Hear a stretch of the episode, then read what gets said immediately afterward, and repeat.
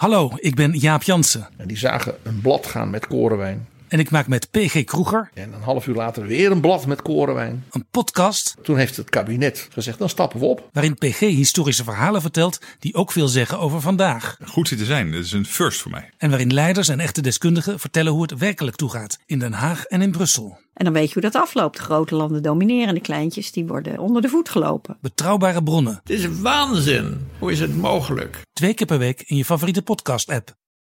Het is hier heel warm. Ik vind het echt wel meevallen van hoe Ja. warm. Iedereen zegt Ja, dat het zo warm is. Jij hebt in Zuid-Amerika gezeten, eh, Joost de Vries. Ja, dan was het kouder. Welkom bij Boeken FM, de podcast van Das Mag en de Groene Amsterdammer over boeken en de inhoud ervan. Vandaag berichten uit het tussenhuisje van Henk van Straten. Nou, we zeggen hier niet halfbroer, is dit het tweede boek waarin Van Straten zijn blik richt op zijn eigen leven. In korte beschrijvingen beschrijft hij hoe, hoe hij in de periode na zijn scheiding letterlijk en figuurlijk in een tussenhuisje belandde. Een kleine woning waarin zijn twee zoontjes op de overloop moesten slapen. Mijn naam is Peter Buurman en ik praat er vandaag over met redacteur van de Groene Amsterdammer Joost Vries. Hoi. En redacteur, oh nee, en literair columnist van NRC, Ellen. Mooi. Hallo. Hoe is het? Gaat, is het goed met Het jullie? gaat lekker. Het is hier snikheet, maar verder gaan we Ja. goed. Eh, en het wordt misschien nog warmer, want de ramen zijn zojuist pas dicht gedaan. Dus als wij in de loop van deze podcast raardere dingen gaan zeggen, dan komt dat omdat eh, de hitte ons naar de kop stijgt. Goed. Ehm, het boek. Joost, jij hebt het uitgekozen. Eh, Berichten uit het tussenhuisje ja, van Henk van Straten. waarom? Vorig jaar, denk ik, of, of is het alweer lang geleden? Van mijn gevoel vorig jaar, van mijn gevoel heel kort geleden, ehm, publiceerde Henk van Straten een ander boek. Ehm, dat heette We zeggen hier geen halfbroer. Eh, niet halfbroer. Ja, We zeggen niet halfbroer. ja Oké, we zeggen niet halfbroer, sorry. volgens mij wel. Ehm, in ieder geval, ik, ik ken een paar romans van Henk van Straten. Ehm, volgens mij waren dat van die romans. Ik weet nog bij zijn vorige roman dat het een soort van communist opinio onder recensenten was. Dat de helft van het boek heel goed werkte en de andere helft niet. Is dat bidden en Daarbij vallen? leek het pas een bidden en vallen was dat. En dus ik was eigenlijk wel nieuwsgierig naar dit boek, omdat het geen roman was, maar een soort memoir. Ja. En Henk van Straten is halverwege de dertig en meestal zijn, is de memoir een genre dat is eh, voorbehouden voor eh, afscheidnemende staatssecretarissen of ehm, terugblikkende Shell-CEO's. En eh, op je zes, dus op je 36e een memoir publiceren is redelijk uniek.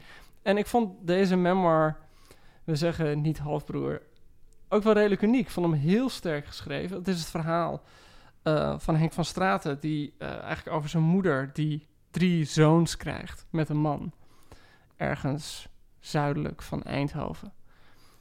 En volgens bij haar man met die, met die zoons weggaat. Ze heeft een nieuwe liefde in Rotterdam. En daar krijgt ze een vierde zoon. Mhm. Henk van Straten. En volgens dus dan, dan heeft ze vier zoons. En ontstaat er een redelijk eh, rare situatie waarin Henk van Straten de helft van de tijd ehm, meegaat naar dat andere gezin. Waar die moeder dan, eh, of naar, dat, naar de oude echtgenoot. Mhm. En waar die moeder in een logeerkamertje slaapt. Want ze wilde wel dat die kinderen bij hun vader kunnen zijn. In ieder geval een hele rare situatie. Of tenminste een typisch gebroken huwelijkssituatie, laat ik het zo zeggen. En daarin beschrijft hij eigenlijk zijn hele jeugd als iemand die niet helemaal past.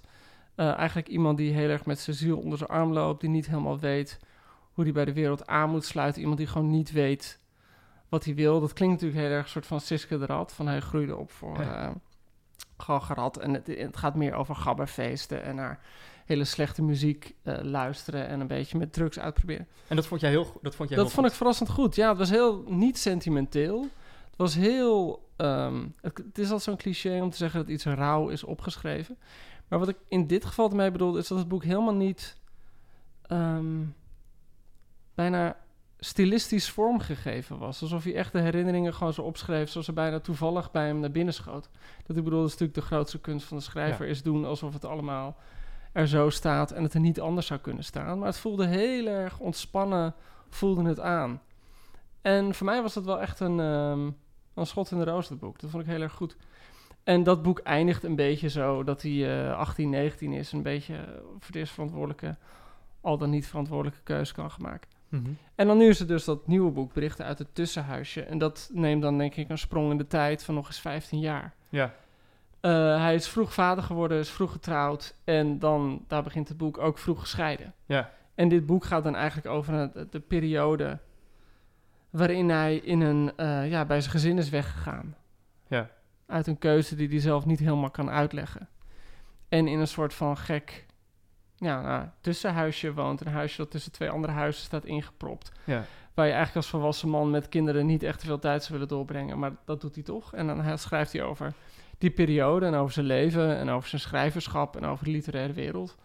Maar dit is, dit, dit is eigenlijk een beetje het, het tweede deel van dat vorige boek. Ja, ik ben geneigd te zeggen dat het het derde deel is. Het voelt heel erg aan alsof er een tweede deel tussen zit. Oh, nee, Want dat, dat vorige nooit uitgegeven. Nou ja, het, het vorige boek hield op, zeg maar, dat hij volwassen begon te worden. En Mhm. dit gaat eigenlijk, eh, wat ik al zei, maakt een soort van sprong van, ehm, nou wat zal het zijn, Eh 15 jaar. Mhm.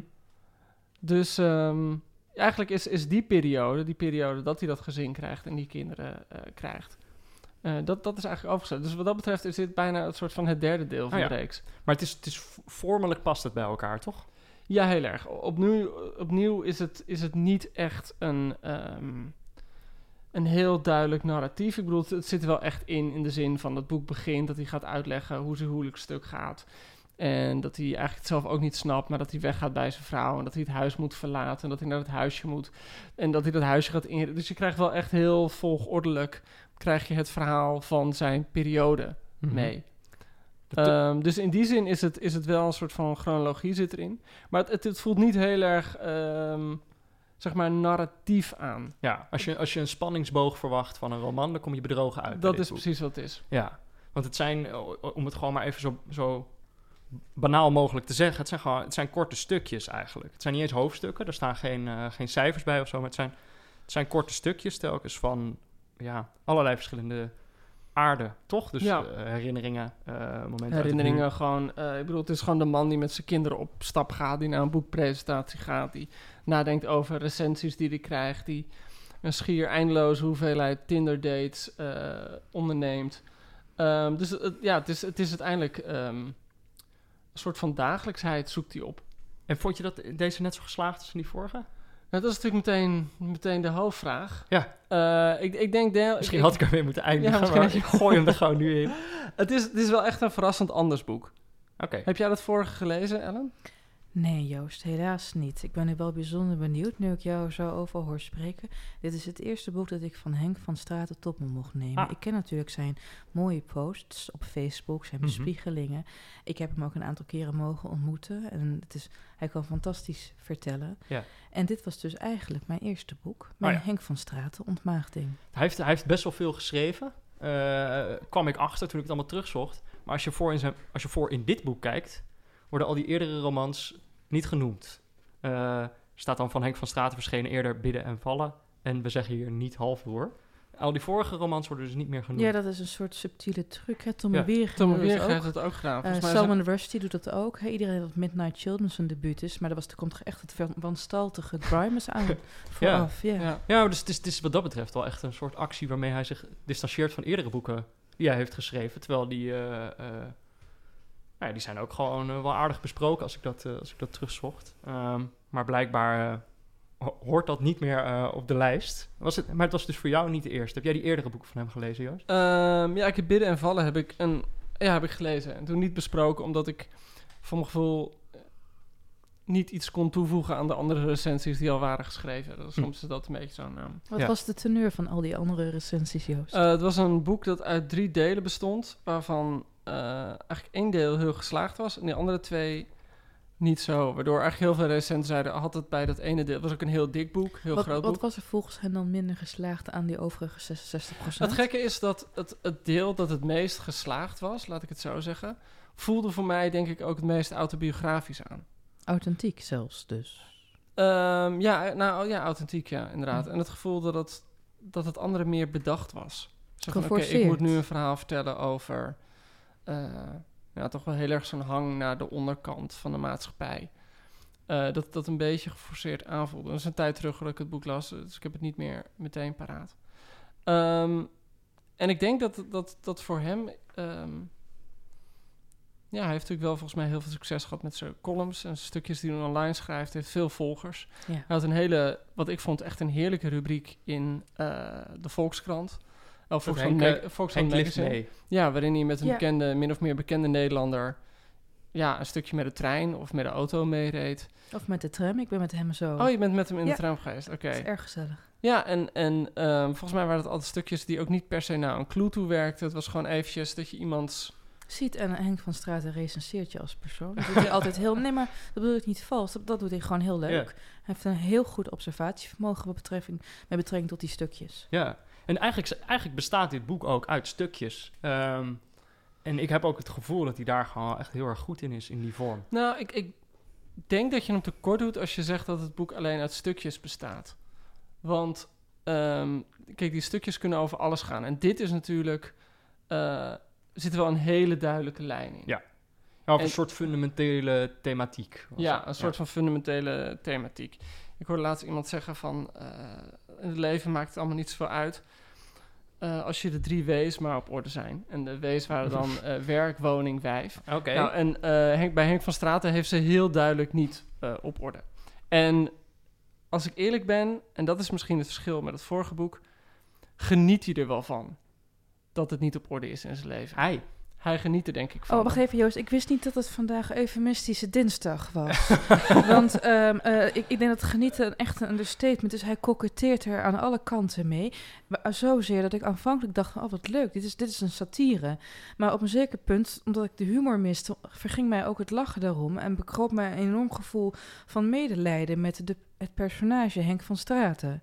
Hij heeft er ontzettend veel lol in. Dit boek is een aaneenschakeling van verbale, en ook voor de lezer dan, flagellatie. Flagellatie. Oude- geeseling. Ja, geeseling. Geesteling. Ja, daar moet je wat ouder voor zijn, Oké. beter. En katholieker. Ja, Maar wat Maar wat bedoel je daarmee? Het is zo'n ontzettend heel vaak. Kijk, ik, ik was echt teleurgesteld in dit boek. Ik ken veel stukken van Henk. Vind ik echt, vond ik echt goede stukken. Ehm, maar hier werd aan de, na, aan de ene na de andere keer werd er weer gekoketteerd. Met hoeveel ervaring hij wel niet heeft met de zelfkant. En dan gekoketteer, dat wil zeggen, het is eh, eh, anekdotes zonder een bespiegeling. Zonder dat het naar een hoger plan wordt eh, getild. Je zou kunnen zeggen dat dat rauw is. Maar in mijn geval zijn het allemaal gemeenplaatsen die echt niks toevoegen van wat wij al weten. Wij als veronderstelde buitenstaanders. Ik weet niet hoe vaak jullie bij HALT een taakstraf hebben gehad. Maar wij als veronderstelde buitenstaanders van deze zelfkant. En het ene na het andere groteske sentiment komt voorbij. En ik begon deze roman te lezen met een enorme portie welwillendheid. Want Henk, weet je wel, ik beschouw hem als een goede kennis. Dan wil je dat een roman ook slaagt. Of ik, Mhm. het, het is, het is non-fictie. Ja. En ik werd er steeds, dat ik dacht van, waarom heeft de uitgeverij hier niet gewoon iets tegen gedaan? Ja, bij mij begint ook het gevoel te besluipen dat jij niet echt hebt genoten van dit boek, eh, Ellen. Ehm, Nou, dat, dat gevoel besluip je niet. Het komt nu gewoon als een, als een vrachtwagen de, de Als een opname onder. binnenrijdt. Ja. Ja. Maar ga door, Ellen. Ja, ja. Kan je voorbeelden geven? Of? Laten we beginnen met eh, allereerst eh, eh, het personage zelf. Ik ga er gewoon even vanuit dat het toch wel deels construct is. Want het zal Ja. toch altijd wel... Hij, hij noemt zichzelf ook meermaals in dit werk ja, laat maar, kun- een kunnen we daar nog, personage. misschien nog heel even... Dat is natuurlijk lastig te zeggen. Hij staat zelf op de cover van dit boek. Ja, en hij verbeeldt sterker nog een scène uit het boek. Ja, dus... en en, en, en er, sta, er staat ook niet op dat het een roman is. en er wordt wel, denk ik, enigszins literair vervormd... en dingen worden weggelaten, maar... eh, eigenlijk is dit behoorlijk autobiografisch, toch? Maar jij wilt toch zeggen dat, dat je het hebt over het personage. Ja, omdat... eh, Omdat het op papier staat. Omdat het op papier staat Ja. en omdat anders ook misschien de luisteraar nu het gevoel kan begrijpen dat alles wat ik zeg ad hominem is. En Oh, dat ja, is dat is echt niet niet zo. Dat is Ja. niet zo. Je hebt het over de woorden. Nou, en een ik in een boek, eh, ook als de ik dezelfde naam heeft als de, als de schrijver. De ik is natuurlijk altijd in zekere mate een, een personage. Het is altijd gewoon iets dat je... Het is een andere versie van jezelf. Ik bedoel, Connie Palme zei dat, dat haar ik... eh noemde ze een beteugeld karakter. Ze bedoelde noemde het een, een beheerd merk. Een beheerd imago. En dat is volgens mij precies wat je in dit, dit boek ziet. Dit is iemand die ja, een, een merk van zichzelf maakt. Die zichzelf bepaalde eigenschappen toeschrijft. Ehm weet je wel, zoals, zoals de VVD geen kans onbenoemd laat om te zeggen wij zijn crimefighters. Waardoor je als je aan misdaad denkt, denk je, oh ja, VVD. Ja. Zo heeft Henk van Straten iets met gescheiden mannen en baard. En ruwe bolster blanke pit. Dat Maar wordt zelfs aan de binnenkant van de flaptekst ontzettend benadrukt. Ja, maar die, die authentic- authenticiteit die jij dus Joost eh, eh, lof gaf in zijn eerdere boeken, dat, dat, dat mis je dan hier. Ja, en ik ben het wel met, met... Er zit... Ik zat heel erg na te denken over de impliciete moraal van het boek. Hmm. En er zit een... Wat ik altijd een heel fijn gezegd vind in het Engels... Ik weet nooit zo goed hoe je dat in het Nederlands moet, moet vertalen... is to have your cake and eat it too. En dat zit erin. Dus hij schrijft dat hij eh, een schier eindeloze Tinder-dates heeft... En dat hij met al die meisjes naar bed gaat. En dat hij eigenlijk van die seks niet kan genieten. En dat is wel iets wat ik in mijn leven, voor mijn gevoel, heel veel mannen heb horen doen. Is zeggen van ja, ik ben met zoveel vrouwen naar bed geweest. Ja, maar het betekent toch gewoon niks. En als je gewoon, dan zou je kunnen zeggen van. Het gaat erom dat je je eenzaam voelt. Eigenlijk wil je zeggen, ik voel me eenzaam, dat betekent niks. Ja. Maar eigenlijk wil je ook zeggen, Ik, hey, heb met ik ben met heel veel ja. meisjes naar bed geweest. En Ja. zo voelt het boek een beetje aan. Het Ah, is, ja. het is een, een reeks verkapte zelffelicitaties. Overigens moet ik zeggen, Joost, ik ben heel veel mensen tegengekomen in mijn leven... die heel veel Tinder-dates hebben gehad en zeggen dat de andere mens... weet je wel, ondanks al het geneuk niet een leegte kon vullen... die wij allemaal al vanaf ons geboorte hebben.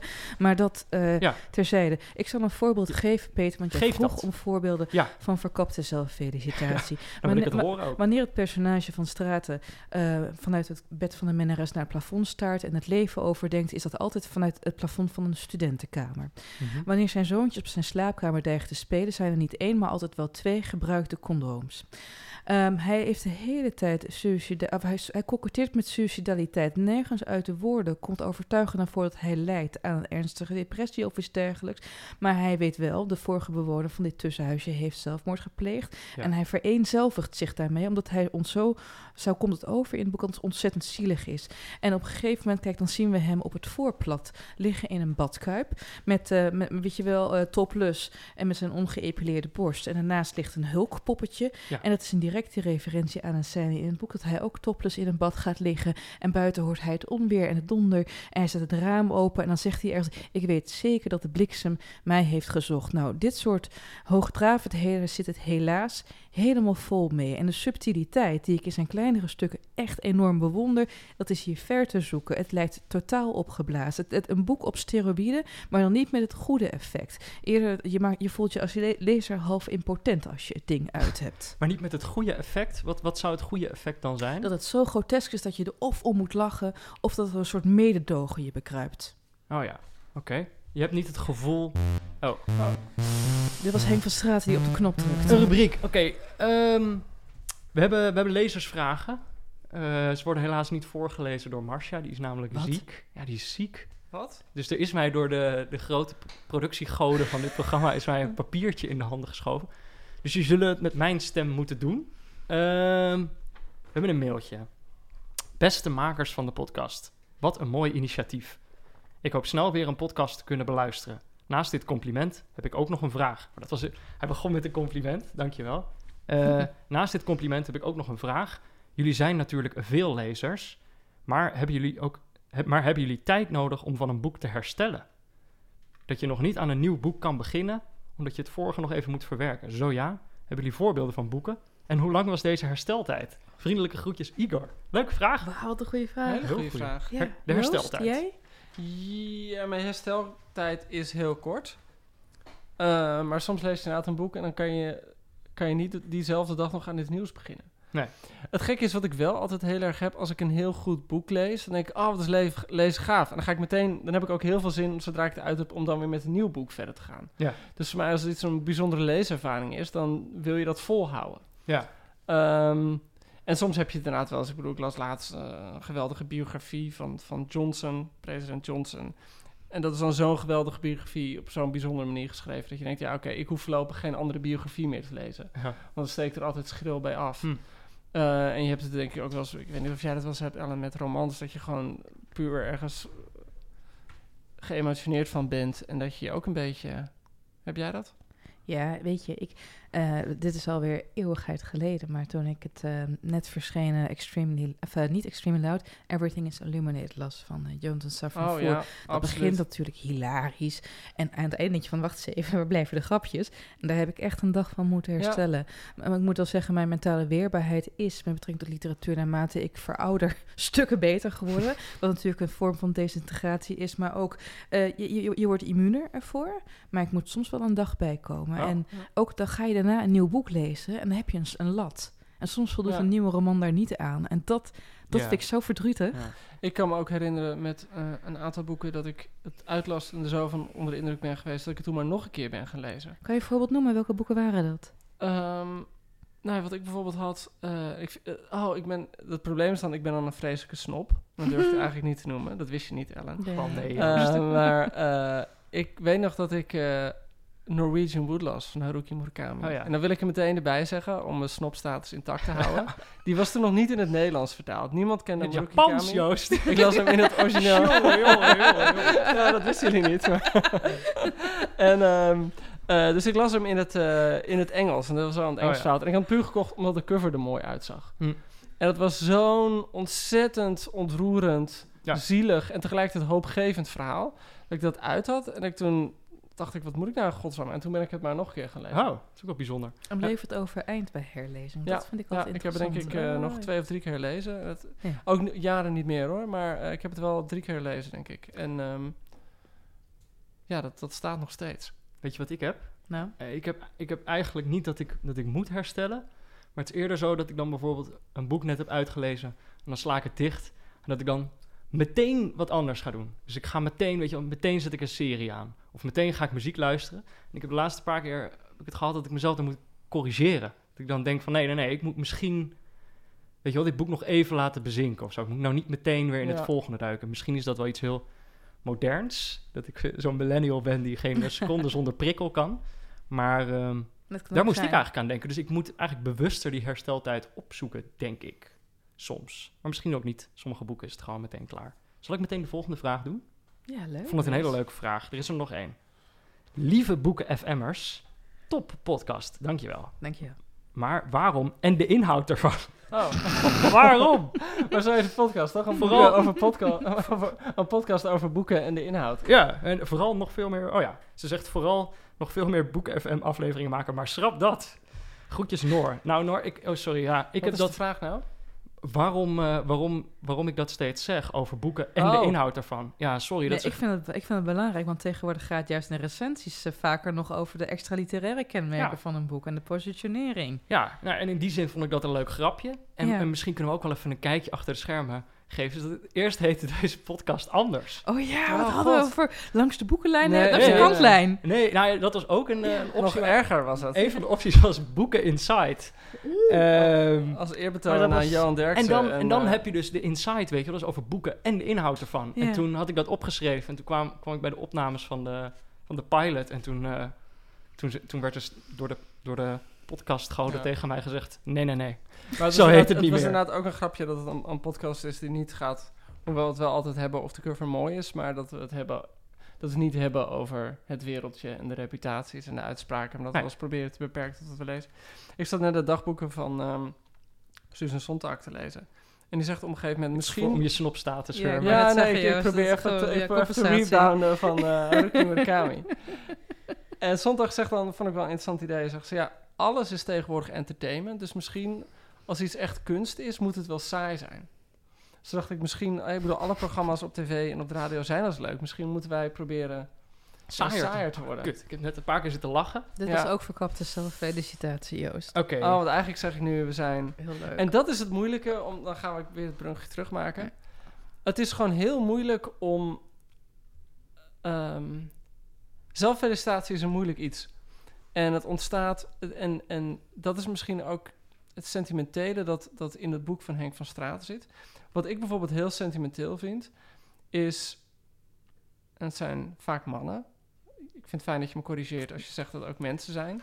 Ehm, die een bepaalde stijl hebben waarin ze alle emoties onderdrukken. Maar dan heel af en toe het zo eventjes eronder door laten komen. En op een paar, paar, bepaalde manier vind ik dat veel sentimenteler dan wanneer iemand zegt: Ik heb een potje zitten janken.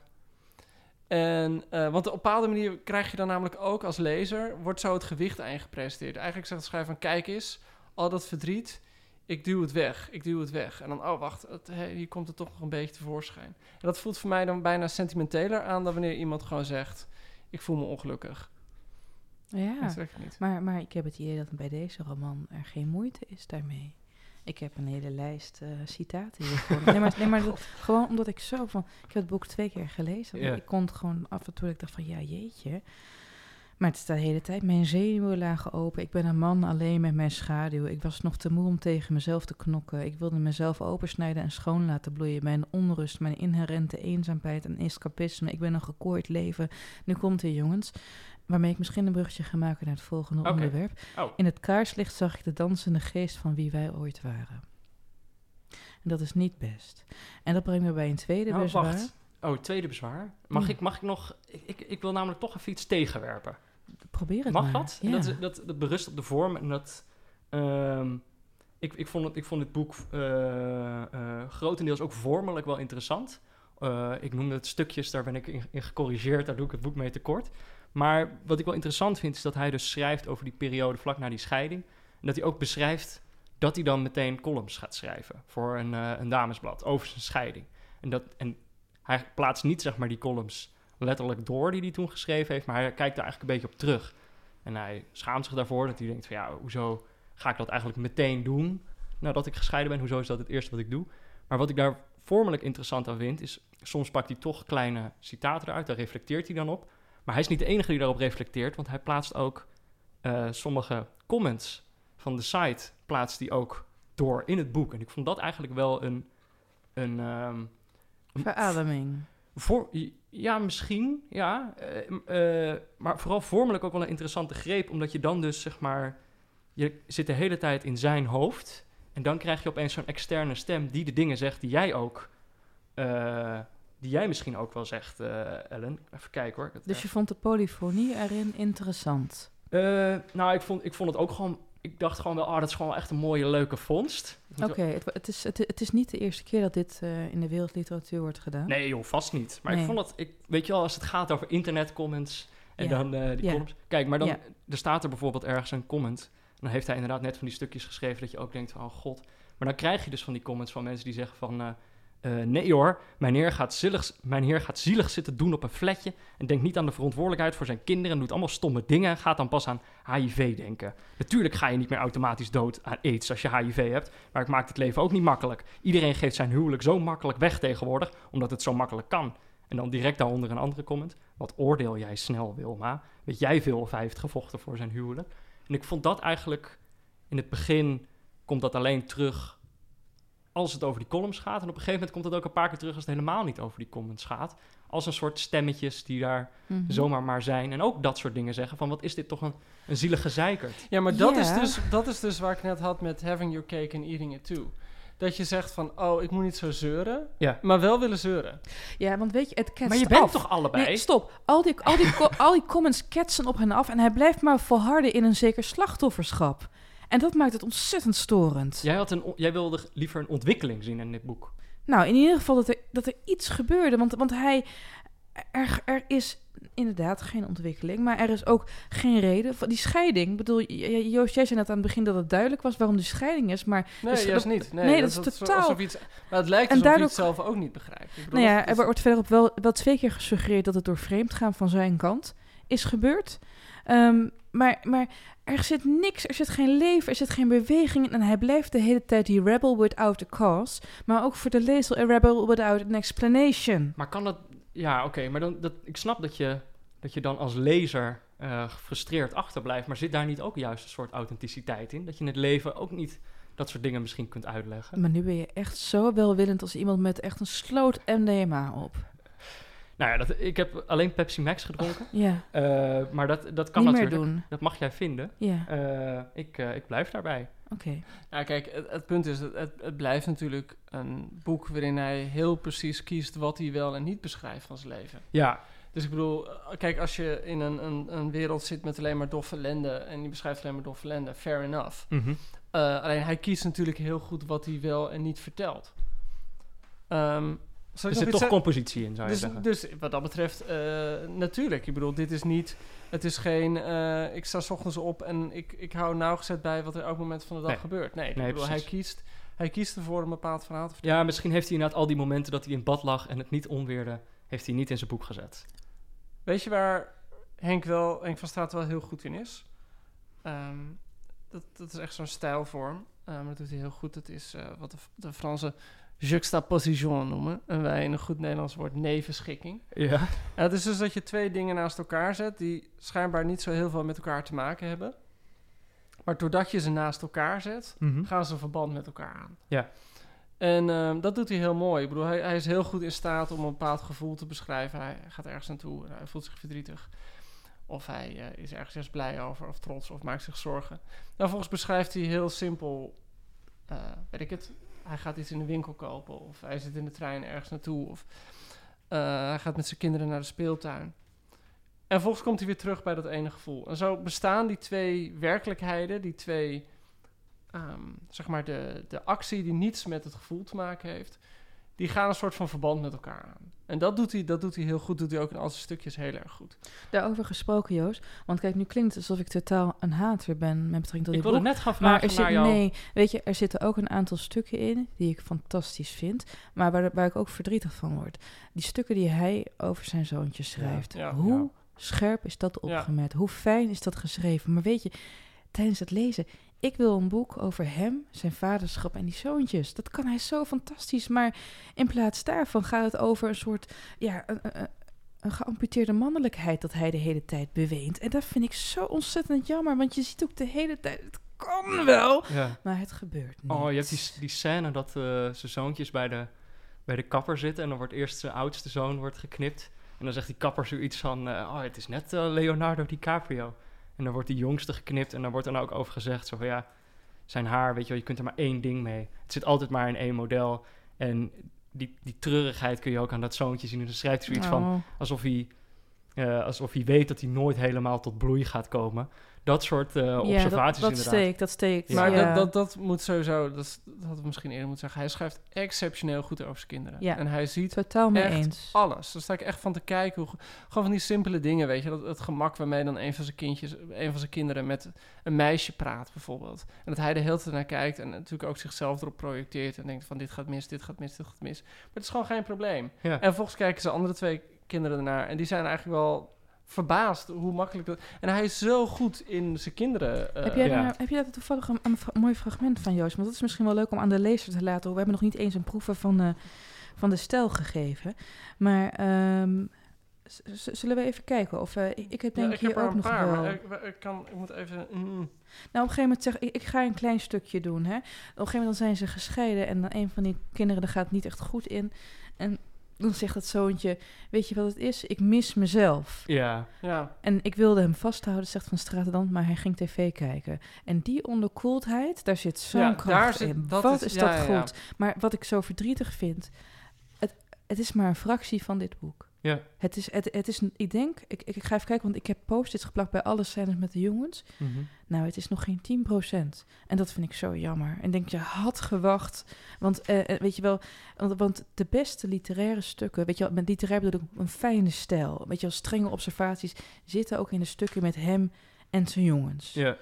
En ja, het, het is eigenlijk een soort tanteluskwelling. Je ziet wat het had kunnen zijn, maar het is het totaal niet. En je moet daardoor, daarvoor door talloze Peter Pan-complexen heen bijten. Filosofie van de gouden grond, zelfconfessie, porno, zen kitsch. En dan heb je weer een mooi stuk met die zoontjes en Maar anderhalve die zoontjes pagina. zijn er ook is niet het altijd weer voorbij. natuurlijk. Ja, dat is dan jammer. Ik bedoel, hij vertelt hier aan het einde van het boek dat hij weer in zijn oude huis gaat wonen. Dat hij zijn zoontjes bovendien vaker heeft dan zijn vader hem. En over dat laatste kon hij al een vorig boek schrijven. Dus ik weet zeker dat die grote zoontjesroman, zijn komt kwik, er kwek nog. en kwak of zijn kwik en kwek, die komt er. Ik hoop het. Ja, Joost, heb jij een fragment? Oh nee, we hebben Oh. een eh, ander ding. oké, dat fragment komt nog. Een rubriek. Ehm, ja, wat zullen we eens doen? Eh, we, vorige keer werden we op onze vingers, we- werden we op onze vingers Oh ja. getikt... omdat we telkens vroegen of we het aan onze moeder zouden aanraden... en niet aan onze vader. Dat is in deze kwestie... Ik zat juist te denken van ja... we toch even over, ja, moeten we het dan toch over onze moeders hebben of Zullen we het over onze beide ouders hebben? anders? beide? Oh, dat is misschien voor de toekomst. Zou je het aan je ouders aanraden? Ja. Ik weet het niet. Ik denk toch. Ik, ik, eh, ik denk niet dat ik het aan mijn, eh, aan mijn moeder zou ik het denk ik niet aanraden.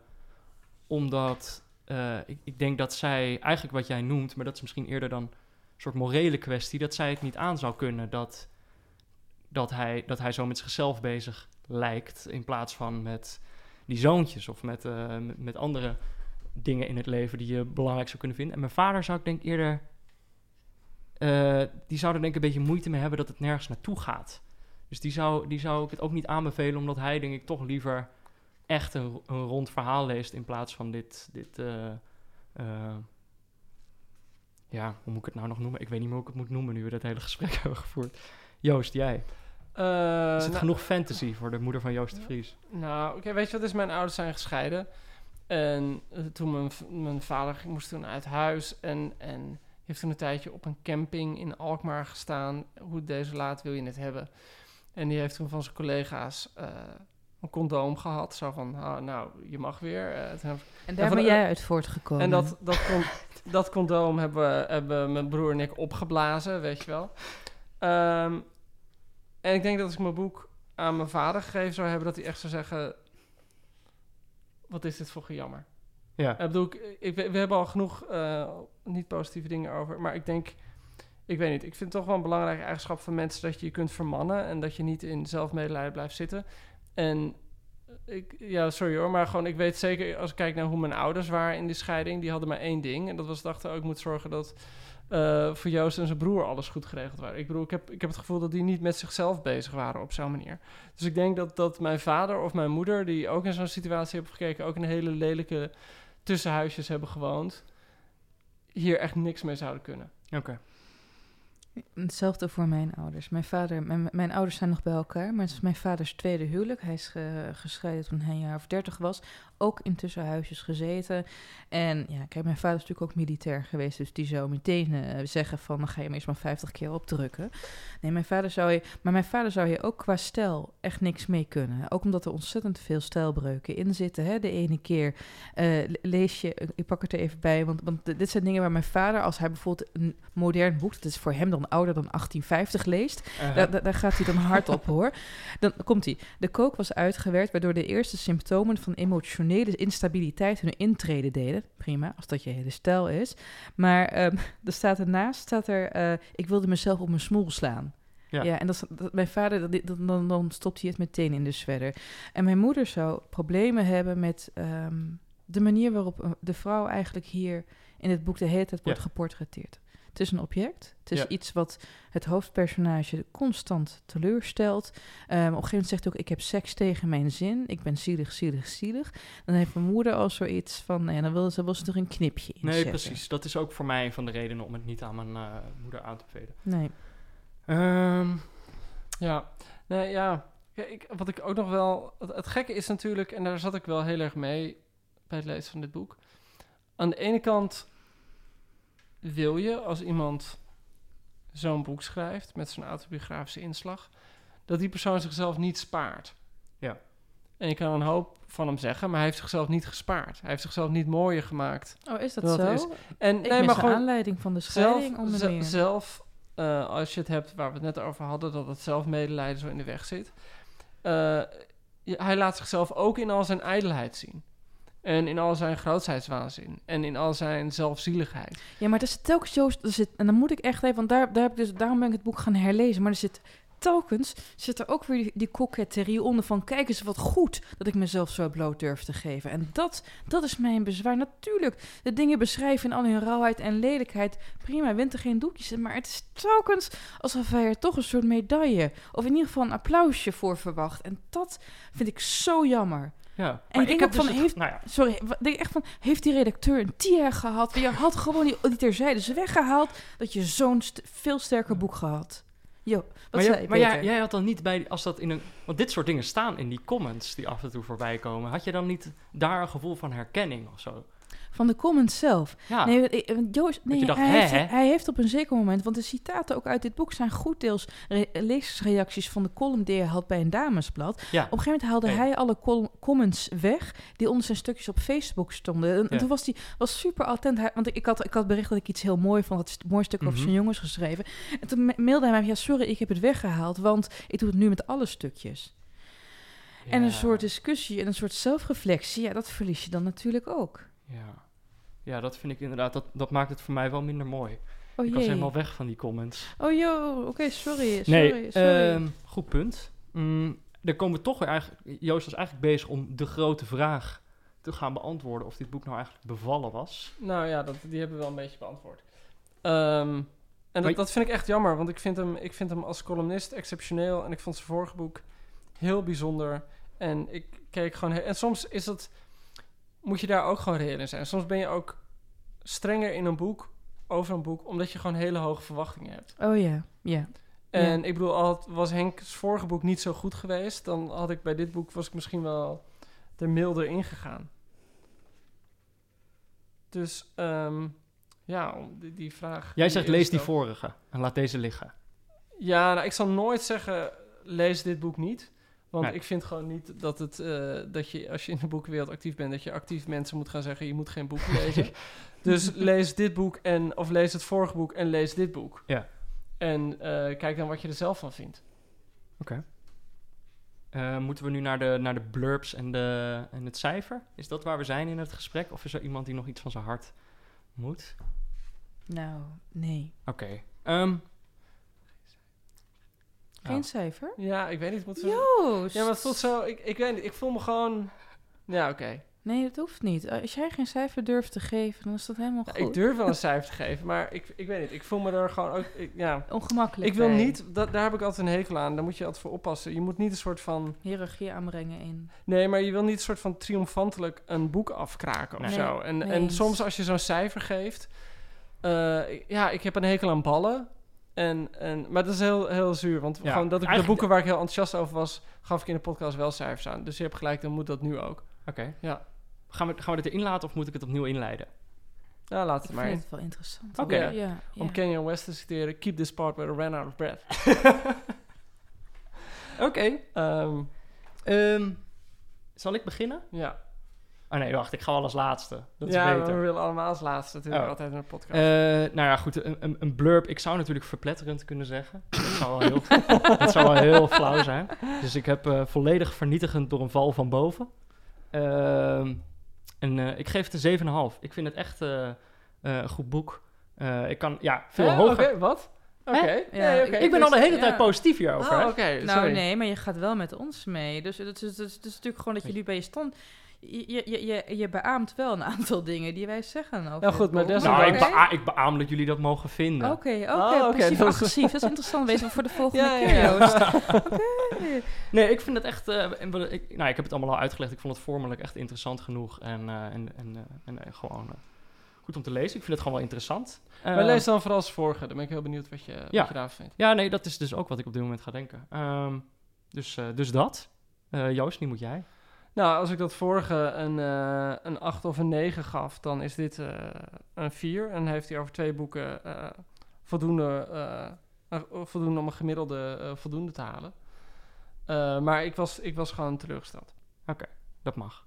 Ja. Geen blurb. Of je was, was teleurgesteld. Ja, ja, teleur, ja, ik bedoel, je kan niet echt een blurb leveren eh, als je teleurgesteld Ik bedoel, ik blijf erbij dat Henk van Matthijs noemde het eh, formidabel, maar het kan natuurlijk ook zijn Ja. dat hij het vlak na het lezen van het boek moest zeggen. hè. Een een mening heeft altijd een incubatietijd. En hoe meer- Hersteltijd. Ja, of Ja, misschien eh, dat. dat. hij het niet heeft gelezen. Hey. Maar het, het- ik blijf erbij dat Henk van Straten een van de beste stukjeschrijvers is die we hebben. Eens. Eh, echt zonder, zonder enige twijfel. Ik bedoel, vergelijk je hem... Ik bedoel, als je kijkt naar de, de Even Hoeken en de Aafbrand Korsti eh, van deze wereld... en hoe die over een gezin schrijven... dan zit hij er wel echt eh acht treden boven. Oh, opmerkelijk dat je twee vrouwen noemt, trouwens. Nou ja, het, het, gekke is... ik probeer gewoon eventjes eh, mensen te bedenken... die gewoon over hun gezin columniseren. Mhm. En dat zijn meestal vrouwen, denk ik. Marcel van Roos. Ja, Marcel van Roosmalen. Ja. Ja, ja ik, ik zat nu gewoon even te.